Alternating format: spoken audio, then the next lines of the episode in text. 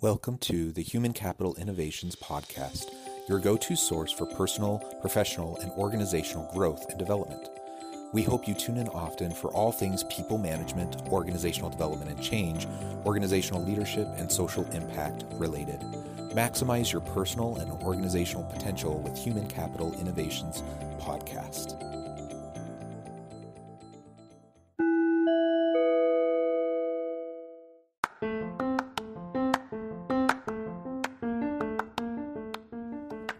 Welcome to the Human Capital Innovations Podcast.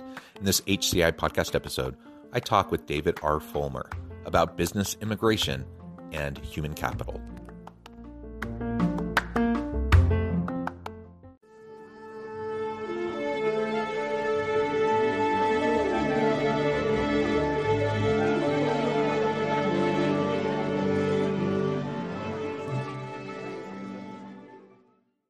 David Fullmer, welcome to the Human Capital Innovations Podcast. Thank you, John. I'm really happy to be here today. Yeah, it is a pleasure to be with you. I'm super excited to have a nice conversation today. We're going to be focusing on immigration law, particularly business immigration, and the impact that we see that having on corporations and really the world of work and human capital uh, what this really means you know currently as well as moving into the future and what organizational leaders need to be paying attention to. As we get started i wanted to share david's bio with everybody. David r. Fullmer is a partner in the los angeles office of wr immigration one of the largest immigration law firms in the united states. He has worked in the field of immigration law for 25 years and is the past chair of the immigration section and chair of the la county bar. In 2021 he was recognized as best lawyers immigration lawyer of the year in Los Angeles. As a business immigration attorney, he assists organizations of all sizes in establishing and maintaining programs for hiring non US talent on work visas and assisting employers with their immigration compliance obligations. That's wonderful. And this is an increasingly complex uh, area of the law and and something that organizations have to be grappling with both in terms of trying to get great talent but also dealing with the legal compliance components of all of this. So it's going to be fascinating to explore this with you and get all of your insights. I appreciate you spending time uh, with me and my listeners today. Before we jump on into the conversation, anything else you would like listeners to know by way of your background or personal context? Um, no, I think you, you did a great job of covering it. Thank you. Okay, well, let's dive right on in then.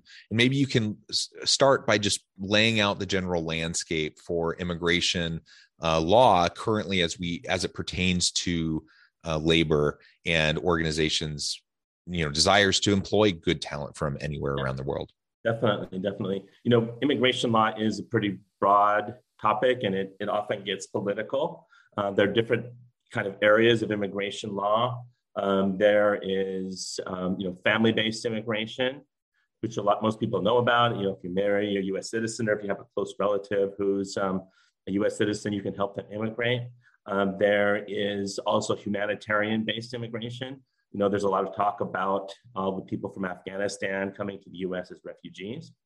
And then we have, um, well, there's investment based immigration, which is kind of a hybrid between uh, employment based and some an, an, individual process. This is where uh, foreign investors um, can invest money in the United States, set up companies, employ people, and either get visas or immigrate based on that. And then you have the big thing that I deal with, which is employment based immigration. This is where uh, companies can obtain work visas and permanent residency for foreign workers that companies uh, need to employ for their businesses. The, the largest and the, the most commonly used visa in this process is called the H 1B visa. I think most people know about it.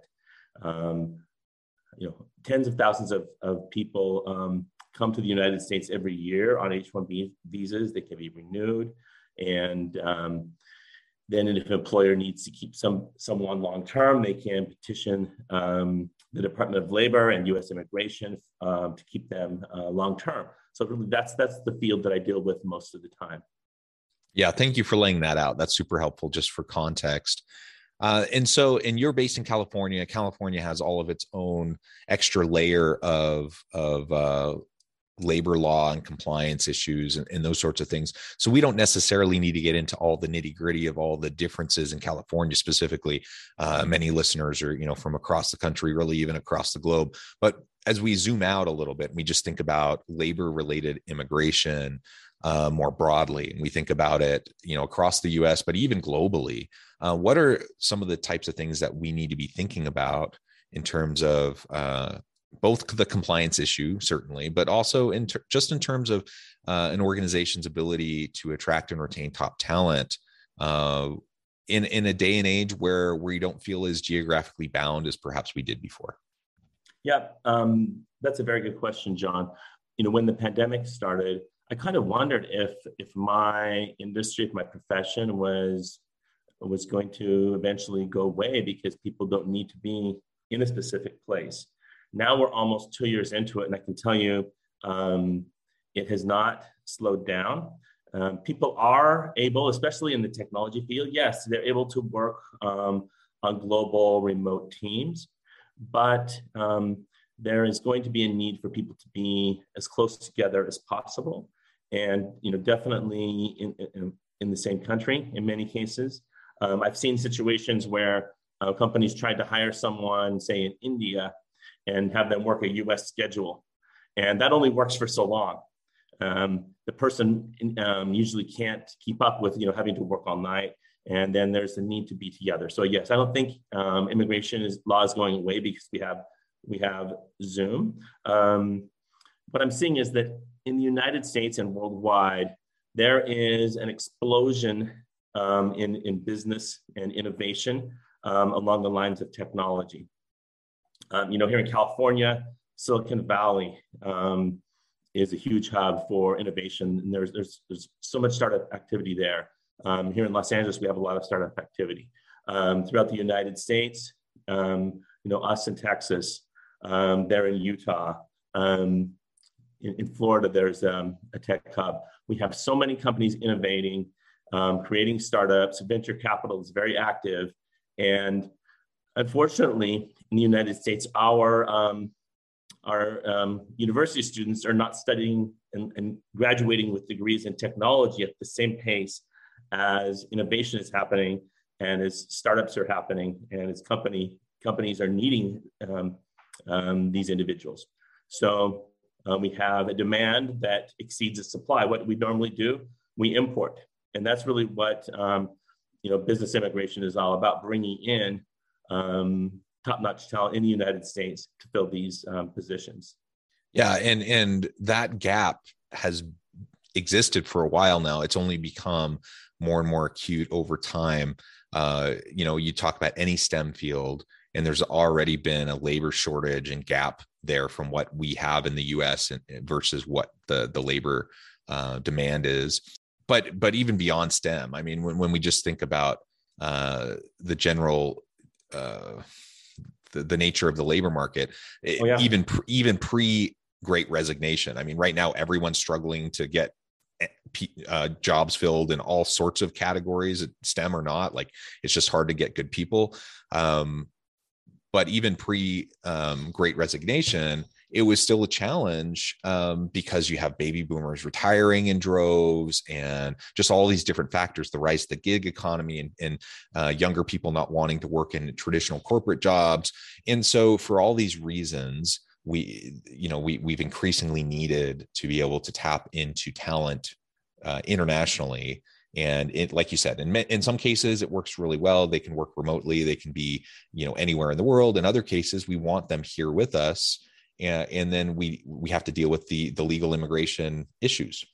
That's true. And you know sometimes at that higher end you know the executive or the computer professional they can work overseas for a period of time but there are some positions and you know on the entry level or in areas like hospitality manufacturing there's you know they cannot um, work remotely. They have to be here in person. And there's a huge shortage on that end too. I think we've all walked into restaurants and and seeing that um, you know sorry you know, we're closed because we don't have any staff or you're going to have to wait a long time we're all waiting for our orders from amazon because there's no truck drivers to deliver and there's shipping problems so yeah there is a um, shortage in the United States and elsewhere of people who are willing and able to really get their hands dirty, roll up their sleeves, and work. Yeah, and it, and it isn't just a U.S. problem. Like this is a this certainly it's it's very um, relevant to the labor market here in the U.S. But this is a global issue, uh, and the the lack of of uh, tech talent, STEM talent in particular, or you know other fields like healthcare, also a huge huge ongoing issue. So if I'm a firm and I want to you know hire top talent from somewhere else in the world, what are some of the things I need to be thinking about uh, in terms of just the legal complexities of of making that kind of a hire and then dealing with all the compliance based issues? You bet uh, so, you know, some companies, when they look into it a little bit, they realize they have to file some kind of application with the, the federal government, and it has to do with immigration. They say, no, we don't want to touch that. It's too complex. It's controversial. Uh, we, we, we don't want to even go there. And I think companies first need to realize that it's, it's not impossible. It's not that difficult. Sure, there's a cost, but it is something that's very doable, and it's done by um, most of the largest companies um, in the country. Most of the time, they will need some assistance. If the company's never done it before, it's very unlikely that they would have the internal expertise to be able to do it on their own. And then they need to start, you know, once they've opened their eyes and kind of agreed they're, they're going to do this, open their eyes to those resumes that are coming in who were not in the US, or maybe opening their eyes to the um, application from the foreign student who is in the United States and who's, who is graduating with, any, with either a one year open work permit or sometimes a one year extendable work permit that will allow them to work for three years without any sponsorship. Open their eyes to those possibilities, and then they're going to see those applicants because if they're putting, um, if they're posting technology jobs, they're getting those applicants from the foreign students or from the people who are overseas. In the world of higher education, I'm a professor. I also do, you know, consulting and things like this podcast on the side. But in the world of higher ed, it's also super common uh, to hire international um, scholars uh, and professors to come and work at uh, at universities. And I've I've seen at my own university a real hesitancy um, to to really go through that process to hire uh, foreign professors. Uh, now we have plenty of foreign professors, right? Um, so so it does happen but but there's definitely you know a hesitancy there. And you know a, a, concern i think you know many many organizations are this way and in higher ed we tend to be kind of slow moving conservative perhaps risk averse. Um, and so you know there's a concern about the legal components and you know just a desire to not have to deal with those sorts of things if at all possible um, what would you say you know to to leaders administrators uh, in a higher ed space versus say in a tech company uh, who may be wrestling with you know whether or not they want to try to go down this path? Well i would say that the uh, immigration law is really structured to give preference to higher education. Just as an example, um, you know, when a company would like to hire an individual, individuals on an H-1B, and if, if the person has never had an H-1B, the company has to go through a lottery process uh, because there is a higher demand for H-1Bs than Congress has, has allowed. However, if a university would like to hire a professor or another staff member on an H-1B, there's no lottery. Um, with uh, in, in, the private sector, there's a specific timeline. In fact, it's coming up. Private companies need to start now so they can put their lottery applications in for the end of March so that they can get the workers started in October. So it's, it's a long ramp up time. Universities don't have to worry about that. There's no annual cycle, there's no lottery. And they also have preference when it comes to obtaining permanent residency for foreign workers. A company has to advertise a job and show that there are no qualified, no minimally qualified US workers in order to obtain permanent residency. Um, a university simply has to show that they did a competitive recruitment and that the person they hired was the most qualified. Well, that's the standard that universities use when they organize a search committee to find someone anyway. So universities definitely, there is some red tape, there is some compliance, but it's much easier for universities than it is for the private sector. Uh, I would, I mean, uh, love working with universities. I represent some universities, and um, many of the challenges that we see in the private sector are not there um, in higher education. So I would encourage universities to open their eyes. You know, our US students deserve the very best education that we can provide them. And so if there's this amazing professor in Italy who can teach about art history, and if they're the, the most qualified person, why not bring them on? Let our students benefit from that talent or whatever the field might be. So um, I highly encourage um, looking at work visas and immigration for um, in the higher ed space.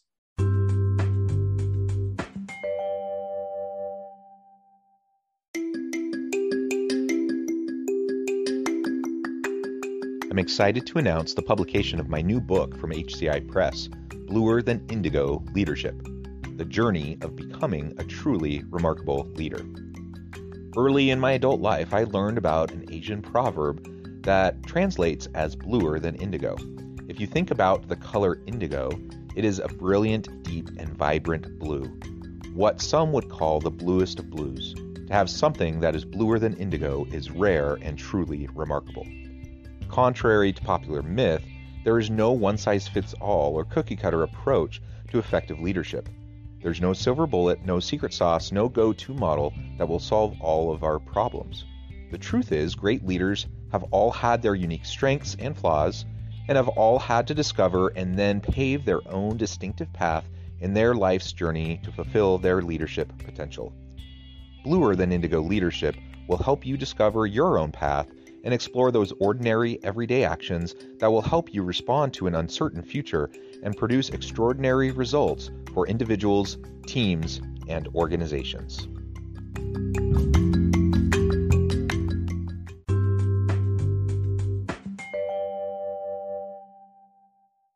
Yeah, yeah, I love it. Um, and I and I think you know it's interesting. Just zooming out from immigration law uh, for a second, and just thinking about labor and employment law you know, being a, both a, labor and employment um, related consultant and and and I'm a professor in the space as well, you know, and then I see, you know, administratively, I see you know the office of legal counsel and legal affairs for the university or the the the internal hr department and some of the the policies or or interpretations you know that they they have and that that influence what they end up doing i can i can see that and perhaps from a different perspective than the average faculty member mm-hmm. at the university. And i and i have to admit like most of the time i scratch my head and i'm like huh that's that's a really overly conservative kind of an approach. You know that well, they, they, they they don't need to be so boxed in that you know they seem to feel like they have to be. Um but you know that's not my I sometimes I, I speak up and I'll, I'll I'll push back and challenge, but it's not exactly my place or my role at the university. So, well, you know, generally speaking, when you get a lawyer involved, a lawyer is their job is to avoid risk. So often they'll take the most conservative position, um, and that's their job. They'll look at the risks and the liabilities, and they'll say, you know, I don't recommend it because of X, Y, Z. And then you have um, you know, in a company, it's the business unit, university, university. Um, perhaps it's the, you know, the academic side who needs the talent, and they push back. And then often there's a negotiation and a meeting in the middle. And as an immigration attorney, sometimes I'm kind of in the middle there, helping them negotiate and work out something that works both from um, an operational perspective and from a compliance and risk management perspective. Yeah, yeah, super interesting. So, and you've already referred to this a little bit, um, but maybe we could talk a little bit more specifically about how the pandemic has really impacted uh, immigration law, I suppose generally, but but immigration law specifically related to labor immigration mm-hmm. uh, and and the human capital needs of organizations. Yeah, you bet. In December of um, 2019, um, no, we're talking about um, see, when the when the pandemic really um, got going, I guess it was March of 2020, December 2019, we started hearing about the coronavirus, COVID-19 in China, and that's when President Trump did something which was at the time was kind of controversial. He said, "Well, Chinese people cannot come into the United States." And there was a big uproar about that. And then, as, as coronavirus started circling the world, went to Europe and the UK, and really got bad in places like Brazil, India. Um, the US locked down those countries. They put a travel ban on, in the end, 33 countries. Um, and what that meant was that unless people fit into a narrow exception, they could not come to the United States, uh, even if they had a, a, visa. Now, of course, there was an exception. US citizens and people with green cards could still come back home, but foreign people could not come, come into the United States. And um, so what we had is a lot of foreign workers here in the United States, um, you know, and they couldn't go home for a long time so that we had these workers who were really worried. For example, when the pandemic was really raging in India, and had these guys on H-1Bs who wanted to go home and help take care of their parents, and they couldn't because if they left, they would not be able to come back. That, that's one thing. Another thing that happened was, you know, companies had made offers to people overseas that had got tentative approvals, but they could not bring those people to the United States. And so, for a period of time, and this ended in, in this past November, there was um, things were on hold. If, someone was in the United States, they had to stay in, and if somebody was outside of the United States, it was very hard to get them um, get them into the United States. What we had to do then was look at the exceptions that were available, and um, the law said that if um, if there is uh, a compelling national interest that you could demonstrate to the U.S. consulate, then the person could come into the United States in, in, spite of the ban. And so we were spending a lot of time working on these national interest exceptions. Um, those bans were lifted on November 6th. There was a, a, short ban put on South Africa and six other African countries because of the Omicron variant. Those are gone now. And so things are normalizing a lot. But what we're seeing now is that throughout the world, most of the US consulates have a really long backlog, a really long wait to get an appointment because things were locked down previously. So maybe that's more than you wanted to hear. But Those are some of the dynamics. yeah, and I, you know, that obviously that everything you just described has has had a huge impact on individuals and families. It's also had a big impact on organizations trying to wrestle with their human capital needs and and you know the the availability of that talent even people they've already made offers to or people who are already employed but for whatever reason like you said they found themselves sort of stuck uh, one way or another. Um, and now you know there's been multiple variants. Now we're in the middle of the widespread omicron variant uh, you know here in utah for example. Uh, yesterday we we set the record by the number of positive cases wait uh, was something like 7000 uh, the previous record back in like december uh, of of 2020 which was the the previous spike was like 4500 so which is this huge leap and and it's right. it's spreading like wildfire. And so you know thankfully it's it's uh, uh it seems to not have as much of a strong health impact on people. So people who are catching it aren't getting as sick, aren't getting hospitalized as much. So that's a good thing, but it seems to be much more transmissible. Uh, and so it'll be interesting to see how things play out. We're we're close to two years into this thing, and we're still talking about it. We're still dealing with it. Um, and and who knows? So all of everything you've been describing, you know, we we on the one hand we would say, okay, pandemic related immigration law and and uh, labor law uh, something that is going to fade away and and we're going to be able to get past it. Uh, but i'm not so sure like we're still kind of in the middle of it. Um, so what right. would you say what would you say to organizations that are still wrestling with the uncertainty around the pandemic and trying to figure out who to make offers to and how to deal with their human capital needs? Well i'll tell you you know again we're almost two years into this. When this thing started i had um, corporate clients that i work with who kind of fit into different categories some decided, you know, we're in this pandemic, we're just going to wait until it's done before we, we do anything, before we make any more offers to foreign nationals, before we do any more visas. We're just going to kind of freeze our program. Others said, well, this thing will end. And if we, uh, David, what steps can we take now so that we be better situated to fill our talent needs as soon as these bans are lifted? And so the companies that took the second position and decided to move ahead, um, well, they got their people a long time ago. Sure, it took longer than it would have taken if there were no pandemic, but they um, they were able to move ahead and work through the issues and get their talent. Where other people who stopped eventually, you know, they they, they, they most of them came back to me and said, "Okay, well, this thing isn't going to end. What can we do?" So uh, my advice has been and is um, you know, business people need to kind of make the decision about what kind of risks they want to take in business, but it is possible to take steps even in a pandemic to fill your talent needs. Yeah, yeah. Thank you for that, David. It has been a real pleasure. I note the time, and I'm going to have to let you go here in just a few minutes. Uh, but before we close, I wanted to give you the chance to share with listeners how they can get connected with you, find out more about your work, your team, what you can do for them, and then give us the final word on the topic for today. Okay, you bet. Um, if um, people want to contact me, they can um, follow me on LinkedIn.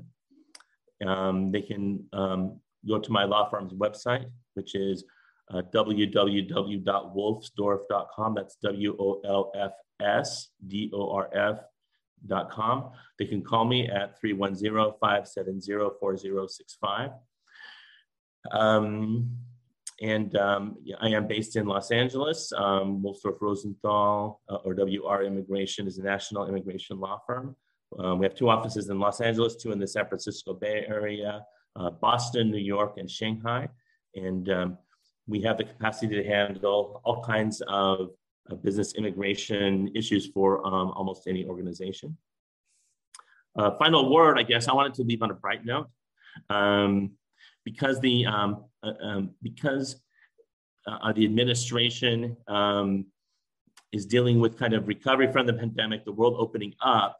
Now they're looking at some areas where they can be more flexible. And re- very recently, the State Department has announced that they will um, waive interviews at U.S. consulates for for certain cases that are um, most likely approvable. And this is a this is a big change, and it's going to help uh, companies um, when they need to bring um, employees in from overseas. You know, in some places the appointment uh, backlog is six months long, and with the ability to waive interviews and have people either drop their passports off in their Dropbox or mail them in, um, that, that's a big um, change for the positive. We're very excited about that. And for uh, in other ways that the federal government is really um, working um, with the corporate world to try to, to facilitate things. So I think there is a light at the end of the tunnel. Good, good. And it's always good to end on a positive note. Thank you, David. It's been a real pleasure. I encourage listeners to reach out, get connected, find out more about what David can do for you. Uh, check out the firm. And as always, I hope everyone can stay healthy and safe, that you can find meaning and purpose at work each and every day. And I hope you all have a great week.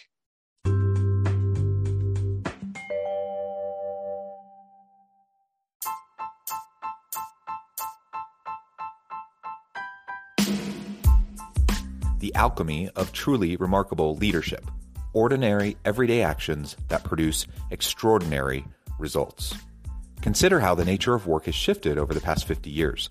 With increased globalization, rapid technological advancement, and the shift in economic composition, the average job of today looks very different than the average job of 50 years ago. What will the jobs and organizations of tomorrow look like?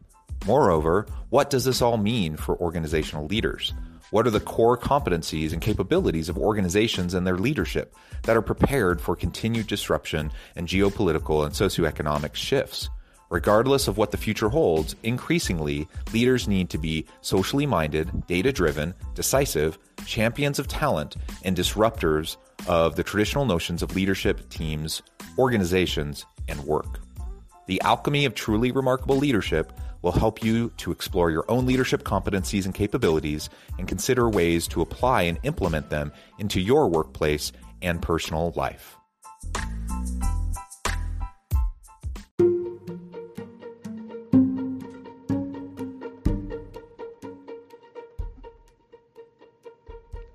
Check out Human Capital Innovations magazine, Human Capital Leadership.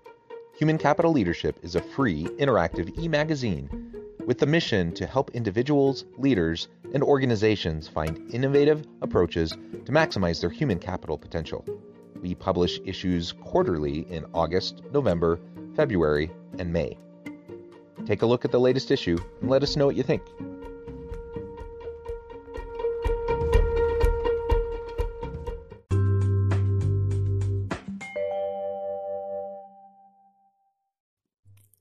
Thanks again for joining us for this episode of the Human Capital Innovations Podcast.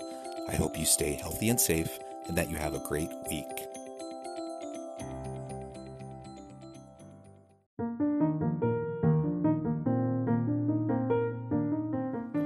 Check out our new weekly LinkedIn newsletter, Alchemizing Human Capital, exploring industry trends via original research and interviews with executives and thought leaders from across the globe.